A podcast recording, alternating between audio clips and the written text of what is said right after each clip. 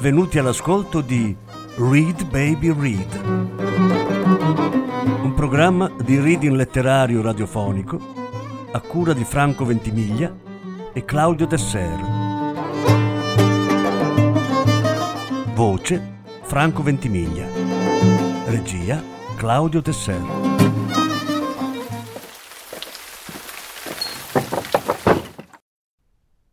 Luis Sepulveda. Storia di una lumaca che scoprì l'importanza della lentezza. Lettura in tre parti.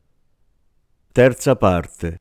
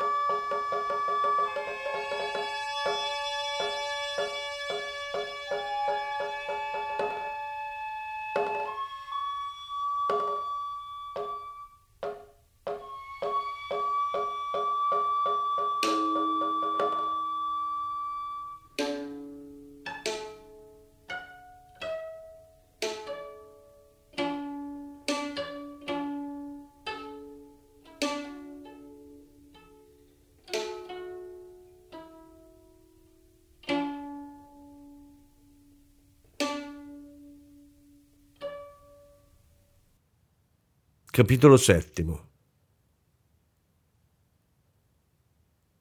Sotto le foglie del calicanto, le lumache, ignare del pericolo che incombeva su di loro, voltarono appena la testa per guardare chi si avvicinava. A quanto pare non è andata molto lontano, sussurrò una vecchia lumaca. Hai fame o hai altre domande? ironizzò una seconda lumaca, senza smettere di mangiare le foglie di dente di leone. Se non ricordo male, hai detto che saresti tornata quando avessi avuto un nome e avessi conosciuto i motivi della lentezza. Hai qualcosa da dirci? aggiunse con sarcasmo una terza lumaca. Senza dare importanza ai loro sguardi di disprezzo, Ribelle avanzò lentamente, molto lentamente, fino all'ombra ospitale delle foglie di calicanto e raccontò l'incontro con una tartaruga di nome Memoria. Oh, che incontro interessante! Un essere lento del prato si imbatte in un altro di pari lentezza. E che cosa avete fatto? Una gara di velocità? Si prese gioco di lei una vecchia lumaca. Ma ancora una volta Ribelle ignorò i commenti taglienti e riferì tutto quello che aveva visto. Gli umani che invadevano il prato e lo coprivano con un'asfissiante cappa nera che era solo fonte di tristezza. Adesso le sue parole attirarono l'attenzione e provocarono l'allarme delle lumache più giovani, ma quelle vecchie videro che questo metteva in pericolo la loro autorità. Nessuna di noi ha mai visto quello che dice la tartaruga, e si sa che le tartarughe sono molto propense a inventare cose che non esistono, spiegò una di loro. E poi, se anche fosse, nulla ci dice che gli umani vogliano arrivare fino al calicanto aggiunse una lumaca tra le più vecchie. Non abbandoneremo mai il nostro posto sotto il calicanto. Non ce ne andremo dal paese del dente di leone, concluse un'altra vecchia lumaca. Allora Ribelle parlò degli esseri del prato.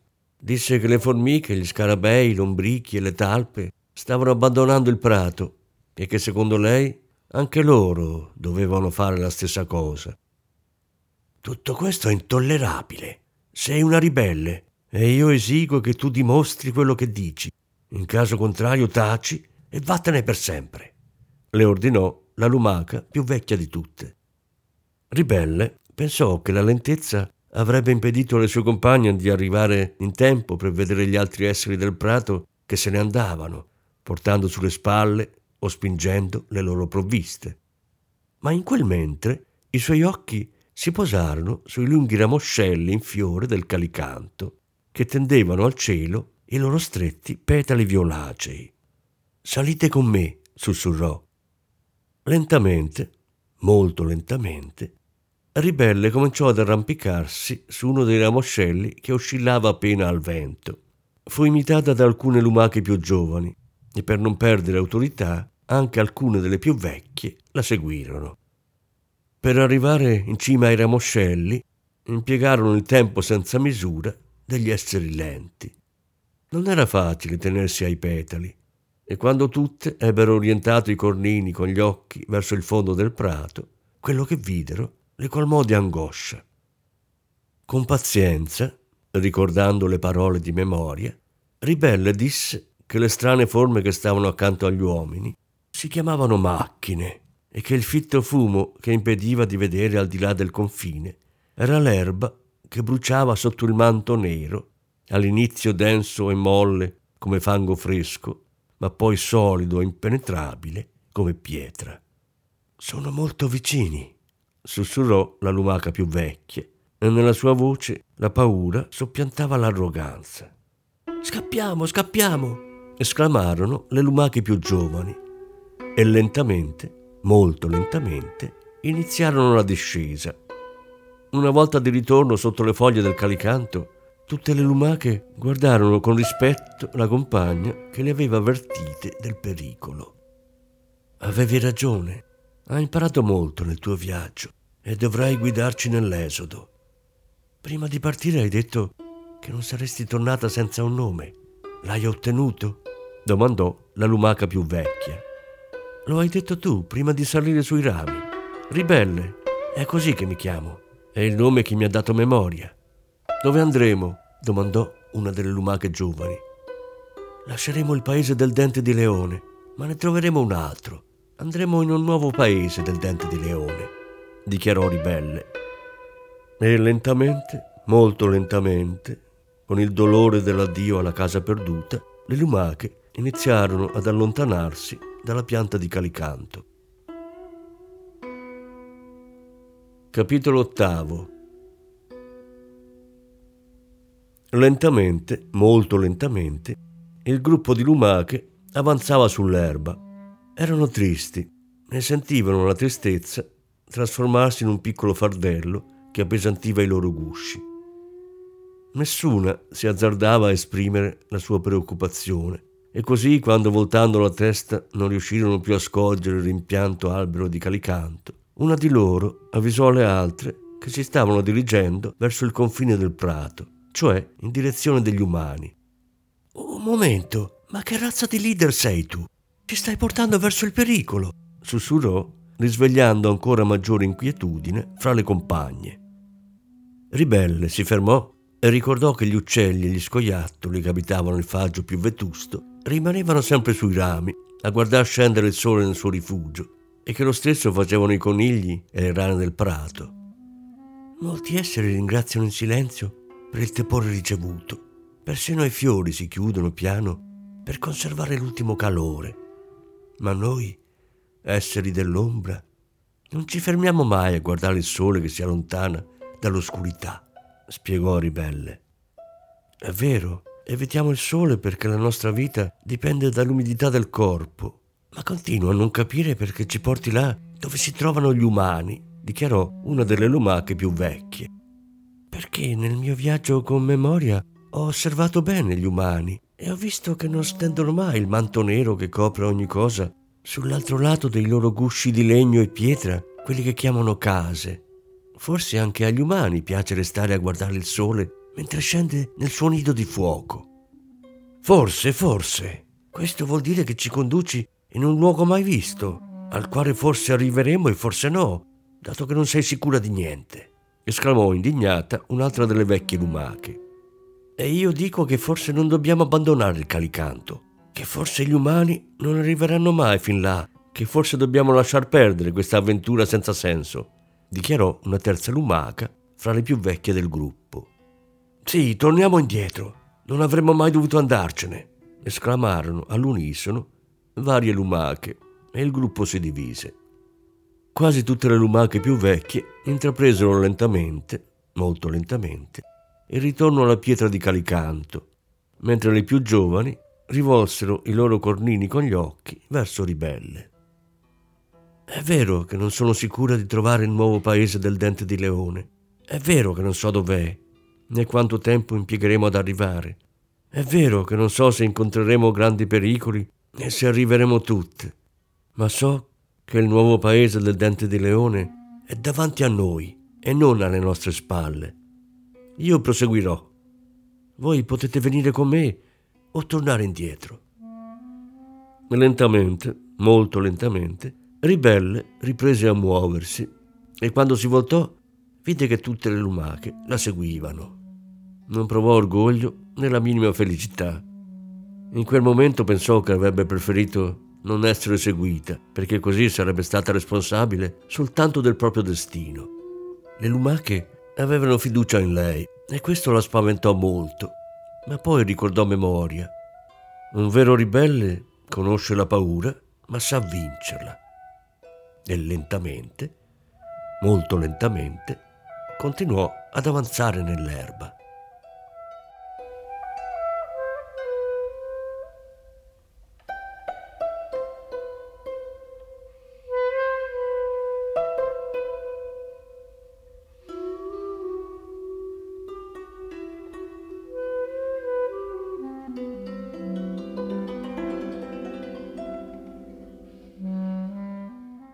Capitolo IX Le prime ombre celavano ormai la presenza delle erbe e dei fiori selvatici, quando le lumache arrivarono alla striscia dura e nera che gli umani chiamavano strada. Che paura! Non cresce niente su questo manto scuro, sussurrò una di loro. Che faremo adesso? domandò un altro. Aspetteremo che gli umani si riposino. Memoria mi ha insegnato che come noi lo facciamo nel cavo dei nostri gusci, gli umani lo fanno nelle loro case. Là si mettono comodi e riposano, rispose Ribelle. Le case degli umani avevano fori illuminati, come se tutte le lucciole fossero chiuse là dentro. Le lumache avevano fame, ma dopo aver assaggiato qualche foglia delle erbe che crescevano sul ciglio della strada, si arresero. Avevano un sapore strano, sgradevole, lo stesso fetore emanato dalla superficie nera che si stendeva davanti a loro. Le stelle brillavano invitando al silenzio serale quando i fori delle case pian piano si spensero. Ribelle sapeva che dovevano trovare al più presto il nuovo paese del dente di leone, perché l'oscurità notturna si sarebbe fatta sempre più lunga, l'aria più fredda, e perché avevano bisogno di nutrirsi per sopportare il letargo al riparo dalla brina e dalla neve. Ora, sussurrò ribelle, e per la prima volta toccò il rigido strato nero che copriva quello che fino a poco tempo prima era stato un fertile prato. La superficie le parve dura e ruvida. Il fetore che emanava infastidiva il suo olfatto, ma era uniforme, senza ostacoli da superare o aggirare. E anche se le lumache si muovevano lentamente, molto lentamente, quell'uniformità consentiva di spostarsi con una facilità estrema. Sento un calduccio molto piacevole, sussurrò una lumaca e si fermò. È vero, c'è un tepore che ti entra dentro, aggiunse un'altra e si fermò anche lei. È delizioso questo calore. Perché non ci fermiamo e riprendiamo il cammino quando si fa giorno? domandò una terza lumaca. E Ribelle ricordò che Memoria le aveva raccontato come la cappa, essendo scura, non riflettesse i raggi del sole e trattenesse il calore. E quella era una trappola le aveva spiegato Memoria. Certi esseri del prato, come i ricci, cedevano al tepore di quel suolo arido, si lasciavano vincere dalla sonnolenza e diventavano facile preda degli enormi animali su cui gli umani si spostavano. No, dobbiamo proseguire, senza alcuna sosta, dobbiamo sforzarci di arrivare dall'altra parte. Fece in tempo a dire ribelle prima che un potente ruggito le paralizzasse per lo spavento. Dal fondo della strada si avvicinava velocissimo un essere con due enormi occhi splendenti che la investì con la sua luce abbagliante. Passò rapido come un vento di tempesta e dopo che si fu allontanato le lumache videro che varie di loro non c'erano più. Tremando di panico, come tutte le sue compagne, Ribelle ordinò di proseguire senza fermarsi, prima che quell'animale terrificante o un altro simile ripassassero da lì. Fu una marcia penosa. Le lumache non riuscivano a sussurrare altro che la loro paura e il loro pentimento per aver seguito ribelle. E quando raggiunsero il ciglio opposto della strada, cercarono rifugio in una caverna circolare fredda, in cui scorreva un sottile filo d'acqua. Si attaccarono alle pareti e si assopirono, sfinite dal dolore e dalla fatica. Le lumache dormivano tutte, tranne Ribelle, che era rimasta all'entrata della caverna, attenta, i cornini con gli occhi rivolti all'oscurità della notte. La stanchezza però vinse anche lei e stava per ritirarsi dentro il suo guscio, quando il rumore di qualcosa che scuoteva l'aria la fece sussultare. Un uccello si posò all'entrata della caverna. Lumaca, non temere, disse l'uccello. Ribelle uscì lentamente, molto lentamente, dalla caverna e riconobbe il gufo che abitava nel faggio più vetusto del prato. Ma tu voli, non ti pesa quello che hai visto? Mi pesa più di prima, ma devo volare, rispose il gufo, e infilando la testa sotto l'ala per nascondere il dispiacere, le disse che non esisteva più nessuno dei tre faggi, che gli umani e le loro macchine erano più rapidi di tutti gli esseri del prato. E il calicanto? si azzardò a domandare Ribelle. Non esiste più nemmeno quello, resta molto poco del prato che conoscevamo, rispose il gufo con ancora maggiore tristezza. Credo che resteremo in questa caverna. Qui perlomeno siamo al sicuro, sussurrò Ribelle. Non è una caverna e non siete al sicuro, replicò il gufo, spiegandole poi che erano dentro una cosa fabbricata dagli umani, una specie di lombrico lungo e grosso, collegato a una bocca metallica, che a un certo ordine lasciava uscire un forte torrente d'acqua. Ho fallito. Non riuscirò mai a portare le mie compagne nel nuovo paese del dente di leone. Se sapessi tante cose come te. Ma sono solo una lumaca lenta, molto lenta, si lamentò ribelle. La mia natura è osservare e sapere.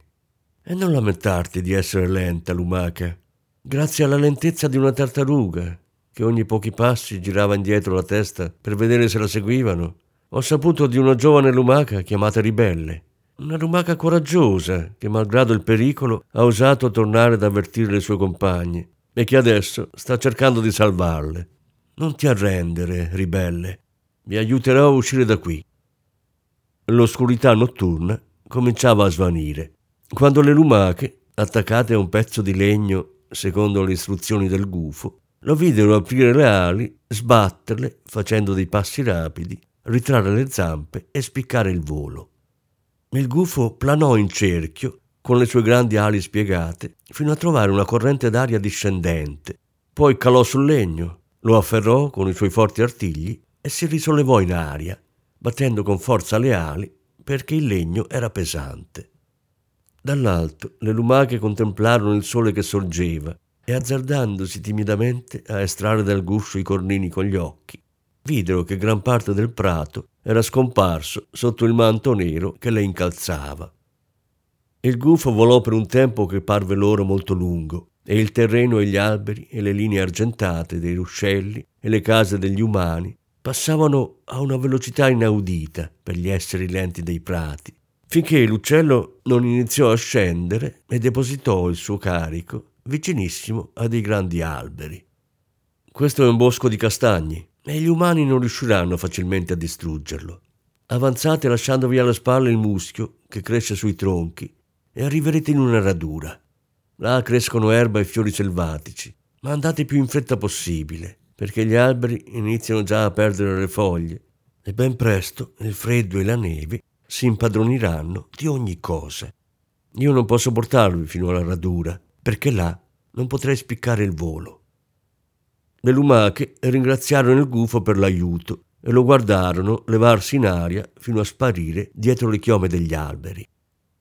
Avanti, proseguiamo, sussurrò ribelle, e fu la prima ad avanzare verso una macchia verde che si vedeva sul tronco di un castagno.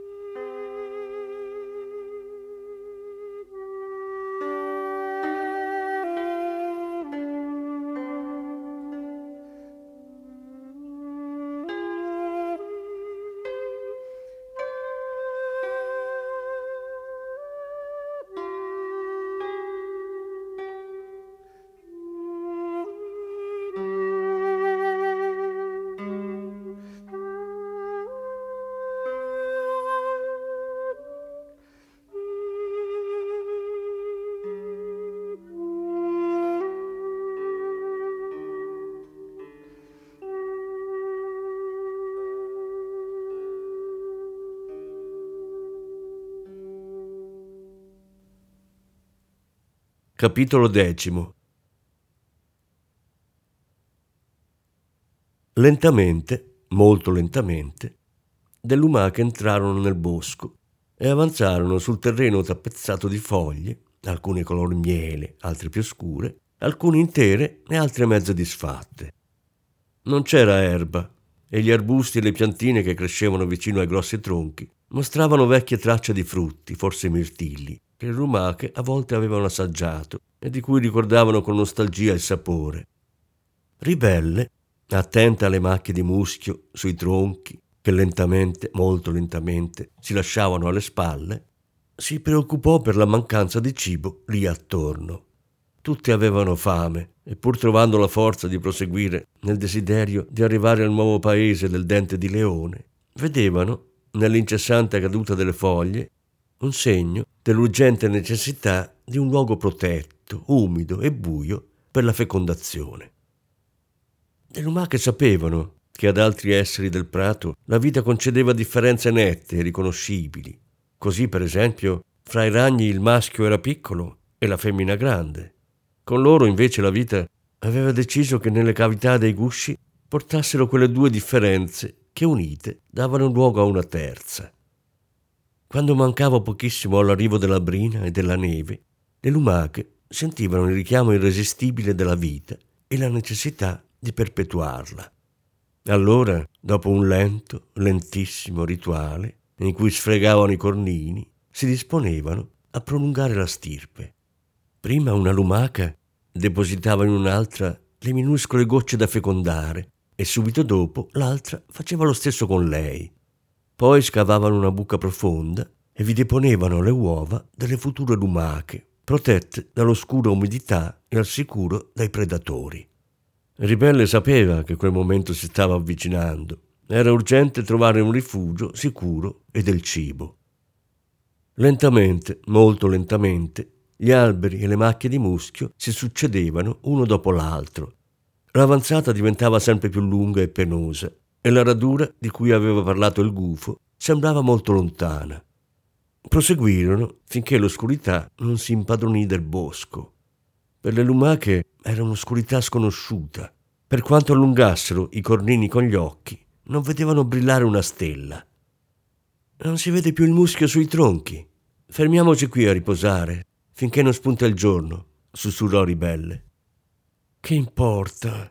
Non troveremo mai il nuovo paese del dente di leone, si lamentò una lumaca. Fidarsi di un vecchio gufo, pensa un po', ti ha ingannata, la accusò un'altra. Sotto le foglie saremo al sicuro, sussurrò Ribelle, ma solo alcune delle sue compagne seguirono il consiglio. Molte si lasciarono semplicemente vincere dalla stanchezza e dalla fame, senza cercare altro rifugio che il loro guscio. Quando la luce fioca delle prime ore dell'alba penetrò nel bosco, Ribelle e le sue compagne sbucarono fuori dalla coltre di foglie sotto cui avevano dormito, e quello che videro diede loro un dolore grandissimo. Delle lumache che non si erano nascoste non restava altro che la conchiglia vuota. Non conoscevano il bosco né gli esseri che lo abitavano, ignoravano i pericoli e se volevano sopravvivere dovevano trovare la radura. Lentamente, molto lentamente, sempre guidate da ribelle, le lumache continuarono la marcia, ma la fame minava ormai la loro volontà e alcune, invece di proseguire, preferirono ritirarsi nel loro guscio e abbandonarsi a un sonno senza sogni né speranze. Ci aspetta il nuovo paese del dente di leone. Arriveremo al nuovo paese del dente di leone, sussurrava ribelle, e in quelle parole trovava la forza per andare avanti. Capitolo undicesimo Quando arrivarono finalmente alla radura, scoprirono che il freddo le aveva precedute e l'erba era schiacciata sotto un manto di brina. Ribelle non ricordava quante notti avesse dormito sotto le foglie. Sapeva solo che da quando aveva abbandonato la casa del calicanto, il gruppo di lumache si era ridotto almeno della metà. Solo le più giovani l'avevano seguita fino in fondo e allungando i cornini con gli occhi osservavano il prato coperto di brina. Al centro del prato c'era un grosso tronco, forse un albero abbattuto dall'ira di un temporale. E lentamente, molto lentamente, vi si diressero. Mentre avanzavano, Ribelle si voltava indietro per vedere se le sue compagne la seguivano e la scia di bava che si lasciavano alle spalle le fece pensare a una traccia di dolore. Il tronco si rivelò un magnifico rifugio. Non fecero nessuna fatica a infilarsi là sotto, dove oltre a esserci la penombra e al necessario depore che dà un senso di casa, crescevano erbe che non erano state bruciate dalla brina. Non erano erbe saporite, ma erano nutrienti e le lumache mangiarono lentamente, molto lentamente, fino a sentirsi sazie. Allora si prepararono a passare la prima notte nella nuova casa, senza sapere se sarebbe stata quella definitiva o se era solo un angolo dove concedersi un po' di riposo per poi proseguire. Prima di ritirarsi dentro il guscio, Ribelle spiò la scia di bava che brillava sulla rugiada e stavolta pensò che pur essendo una traccia di dolore, era anche una traccia di speranza e chiamò le sue compagne a guardarla per non dimenticarla più.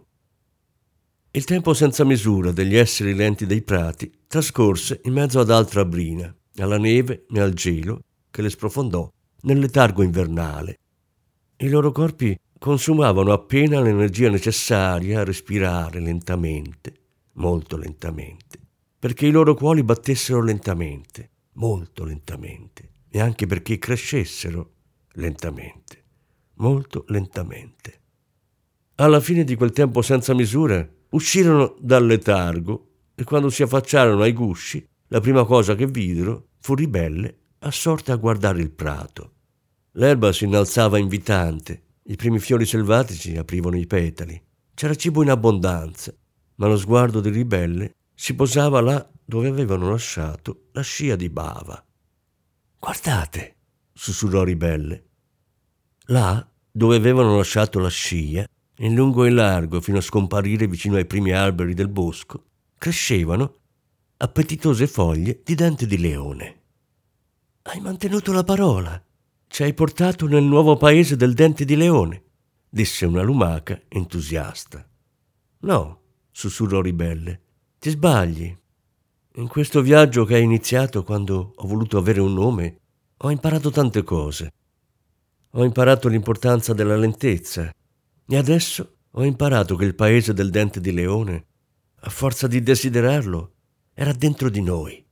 Concluse in un sussurro e lentamente, molto lentamente, se ne andò a mangiare insieme alle sue compagne.